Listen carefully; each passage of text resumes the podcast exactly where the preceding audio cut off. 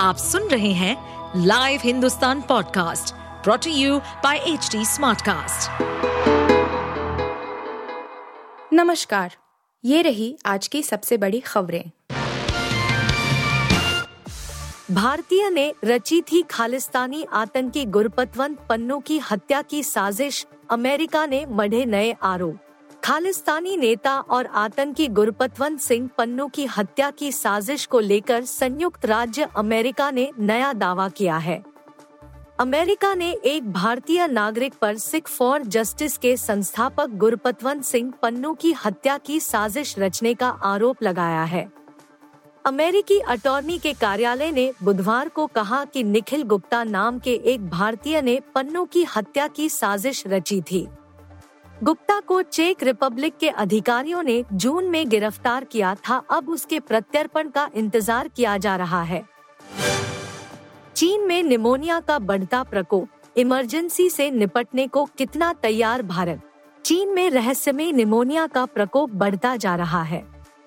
इसे देखते हुए भारत के कई राज्य अपने मेडिकल इंफ्रास्ट्रक्चर में सुधार कर रहे हैं।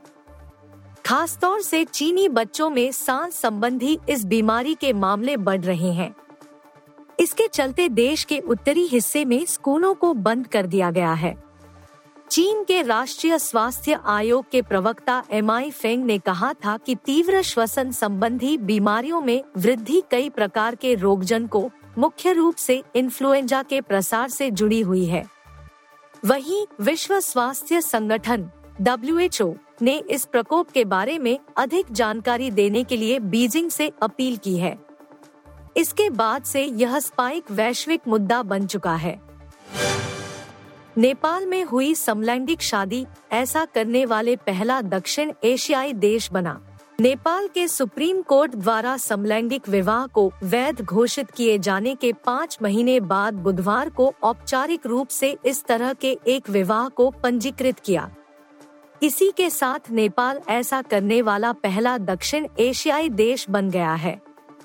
नेपाल में यौन अल्पसंख्यकों के अधिकारों और कल्याण के लिए काम करने वाले संगठन ब्लू डायमंड सोसाइटी के अध्यक्ष संजीव गुरुंग पिंकी के अनुसार पैंतीस वर्षीय ट्रांस महिला माया गुरुंग और सत्ताईस वर्षीय समलैंगिक सुरेंद्र पांडे ने कानूनी रूप से शादी कर ली और उनकी शादी पश्चिमी नेपाल के लामजंग जिले के डोडी ग्रामीण नगर पालिका में पंजीकृत की गई है।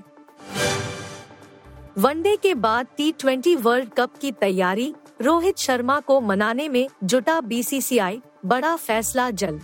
भारतीय cricket board B C C I के शीर्ष अधिकारी दक्षिण अफ्रीका दौरे के लिए गुरुवार को यहां तीनों प्रारूप की टीम की घोषणा करने से पहले रोहित शर्मा को टी ट्वेंटी टीम की कमान संभालने के लिए भी मनाने की कोशिश करेगा। पिछले साल टी ट्वेंटी विश्व कप के सेमीफाइनल में हारने के बाद रोहित ने इस प्रारूप की कप्तानी छोड़ दी थी।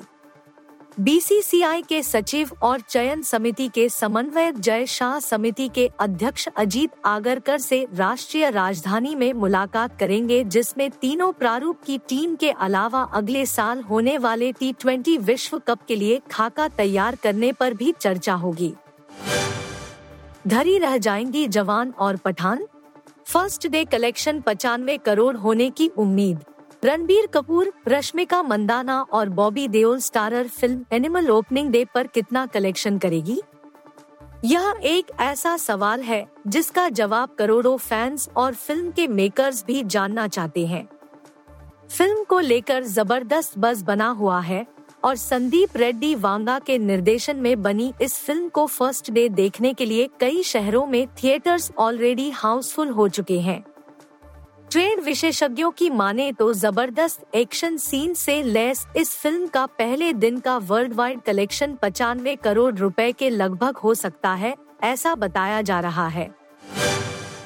आप सुन रहे थे हिंदुस्तान का डेली न्यूज रैप, जो एच टी स्मार्टकास्ट की एक बीटा संस्करण का हिस्सा है।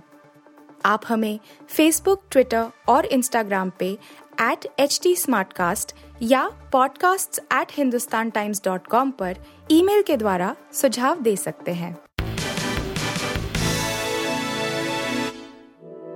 इस पॉडकास्ट पर अपडेटेड रहने के लिए हमें फॉलो करें एट एच टी स्मार्टकास्ट।